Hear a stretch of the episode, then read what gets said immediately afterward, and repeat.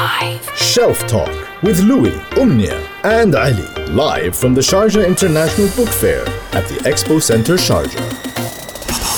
Yes, ladies and gentlemen, we are live from the Sharjah International Book Fair. This is Shelf Talk here on Pulse 95, and we've had some great, really great eye opening Yeah. conversations to authors from so many different backgrounds with so many different styles. And this is a conversation I'm personally really excited about because I think it's going to be eye opening for me personally because we are joined by Dr. John Kennedy, and, and you have a book that's being showcased here uh, called Pathogenesis, which is a history of the world in eight plagues. Firstly, how's your day going so far? It's fantastic. It's been really wonderful to visit Sharjah, and Yeah. everyone's been so friendly, and I've seen lots of wonderful things. So it's been been fantastic. It's your first time here in Sharjah? First time in Sharjah, yeah. And how has, and the, at the book fair obviously then, what's been the first impression? What stood out to you the most? I guess coming from the UK, we have a vision of the UAE as being, you know, kind of full of money and fast cars and, um, you know, just an oil-rich, oil-rich society. And it's fantastic to actually come to Sharjah and to see how much people are into books Yeah. and how much they value um, education and literature and culture. Uh, so it's been a real, a real eye opener. We went to the the House of Wisdom Yeah. yesterday, and that Wow. was, I think, the nicest library I've I've seen in my life. So it's been it's been a great so far. I always say when I compare the House of Wisdom Library to libraries back home for us in the UK, it's a whole different world. It's so modern, and, and I think what they've done so well is they've made the world of literature entertaining and fun and modern because typically libraries, maybe back in the UK, are wooden, creaky, and old and not that entertaining. Sure. So it's amazing that we have that here. I'd like to talk a little bit more about your book that's being showcased here, Pathogenesis. Can you talk about it and what it really is going to be offering the reader? Yeah, so I think most histories of the world focus very much on humans um, and on usually great men's roles in, in history. You know, we can think of Jesus and Muhammad or Napoleon and Churchill, but these are the often seen as the driving force of, of history. And my background is also in history, but I have a big interest in public health. And so I wanted to look at the past from the perspective of infectious diseases. Yeah. And you know, when I actually started looking at history through this lens, you see that many of the great transformations in the past, everything from the extinction of the Neanderthals to the rise of world religions to the fall of the Romans, Yeah. um, the transition from feudalism to capitalism, European colonialism. Um, these are all driven largely by infectious diseases rather than by by human human actions, or at least by the interaction between the, the two. And so I just focus on eight episodes of, that. I like the title. No? In, in, in Eight Plagues is a play on. It's a very tongue-in-cheek, isn't it? Yes, yeah, yeah, yeah, exactly. And I think actually what's um, you know, I kind of start with some of the, the, the scientific stuff, and I think that's what really got me Yeah. got me interested in the topic. Um, and I'm sure everyone who's listening knows about the microbiome and its impact on our digestion. But what really got me thinking about this a few years ago was a scientific study that tried to basically look at the DNA of the bacteria in our stomachs.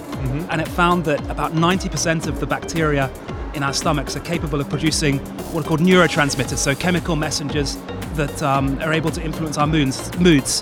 Things like serotonin and um, and um, Dopamine. and- dopamine, Yeah. exactly. And uh, so this is just crazy, right? That Yeah, these yeah. bacteria, these tiny little things, have evolved to communicate with us. And the theory behind that is that that basically, um, if we're gregarious, if we have serotonin and dopamine coursing through our minds, then we're much more likely to go out and to be social and to provide opportunities for these bacteria to colonize new bodies. But I guess I was thinking if if bacteria have such a big impact on on us as individuals, what impact do they have on on society?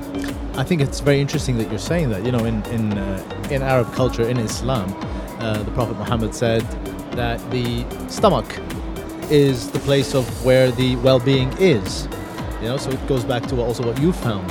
What else have you found when you were writing this book and, and studying this book? Oh, all sorts of stuff. But I mean, we can begin at the at the beginning. So, Yeah. um, you know, if we think back to about 50,000, 60,000 years ago, the Earth was so different to the way it was today. It wasn't just a a planet dominated by by Homo sapiens. There were various different species of, of humans. So you had Neanderthals in Europe. You had another species called Denisovans in the in the east of Eurasia, and then when you get down to, to Southeast Asia, you have some really quite funny funny species. So you have one that's known colloquially as the hobbit, uh, Homo floresiensis, which was about a meter high, with disproportionately long long feet, and um, I guess kind of the question is why why did we go from this this kind of multi multi-human species world to one that's totally dominated by by Homo sapiens. And the traditional argument for that, and one put forward by people like um, Noah Yuval Harari, who wrote *Sapiens*, um, the Israeli historian, is that we're just smarter than other species of humans, and that's that explanation is really implicit in the name that we give ourselves. Yeah. Homo sapiens means wise, wise man, wise humans, and actually there were there were scientists 100 years ago who suggested calling Neanderthals Homo stupidus, so stupid man to really.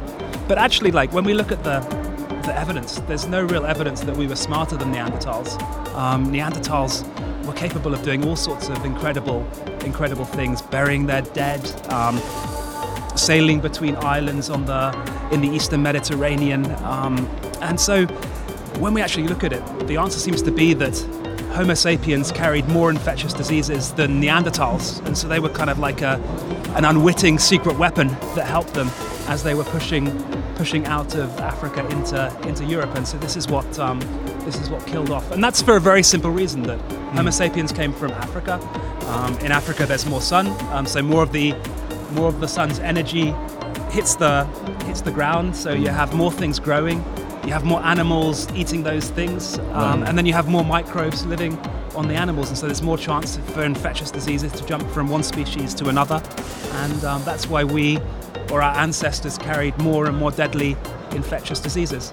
And you know, when you're writing about historical events, what are the challenges that you've faced in your writing process? Are there any ethics that you have to take into account? What goes into your research? Who who do you approach? Where do you get your sources from? What is the writing process when you're writing about historical events? Yeah, that's a really great question. So, I think my approach to history is one to try and make it entertaining for for a broader audience, and so you know, often you have to bring in references to things that people can people can understand and people can connect with. So, you know, we were talking a minute ago about the multi-species hmm. planet, and I likened it to Lord of the Rings because in many ways it is a bit like the the kind of Lord of the Rings when you know they went to the to Mount Doom with these you know you didn't just have the race of man humans you had dwarfs and elves and half elves um, but also what I tried to do is not just look at archives to bring in information from all sorts of different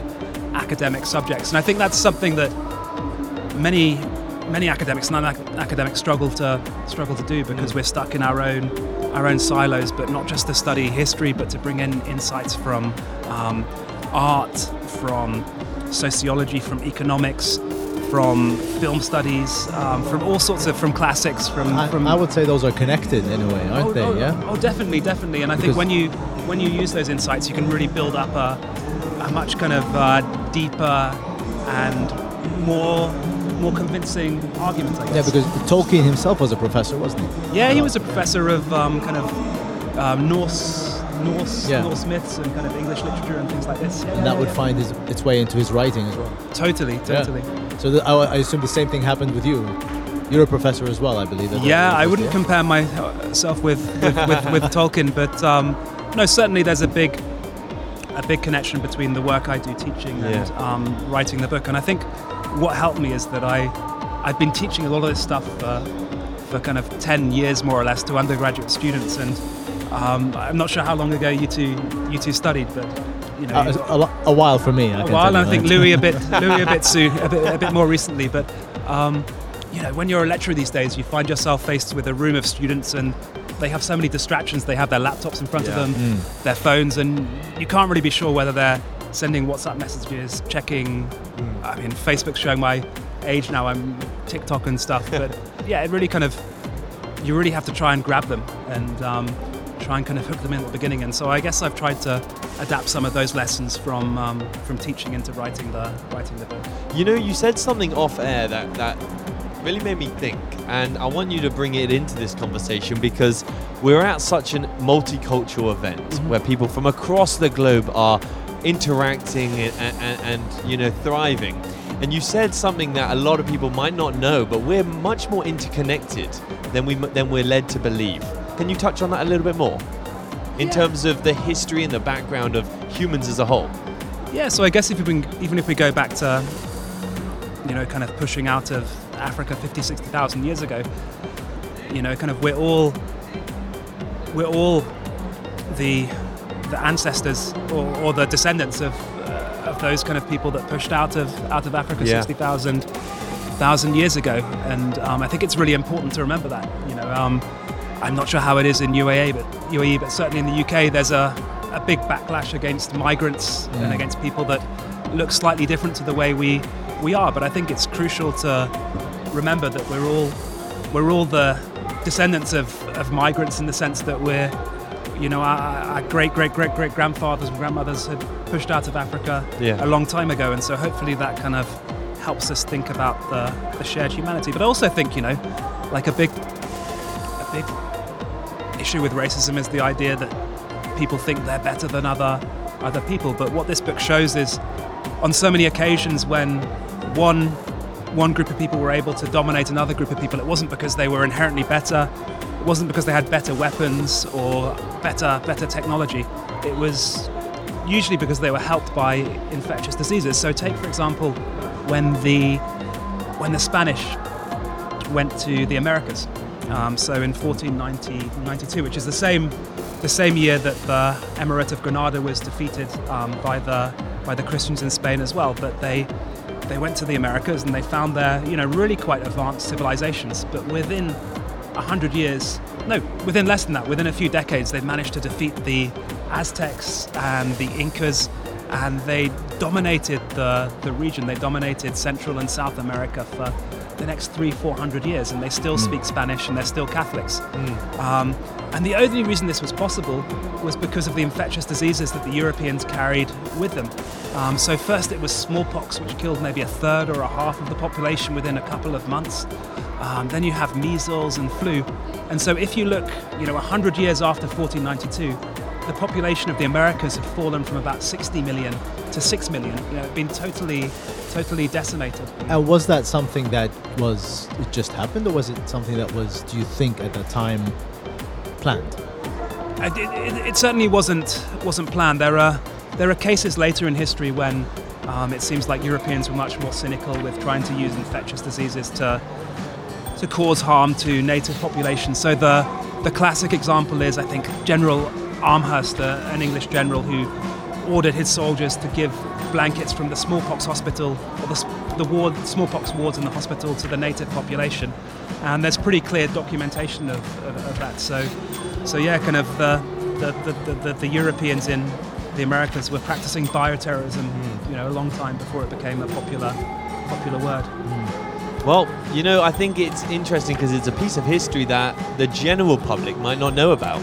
So it's an incredible book to be able to read, and uh, it is being showcased here at the Sharjah International Book Fair.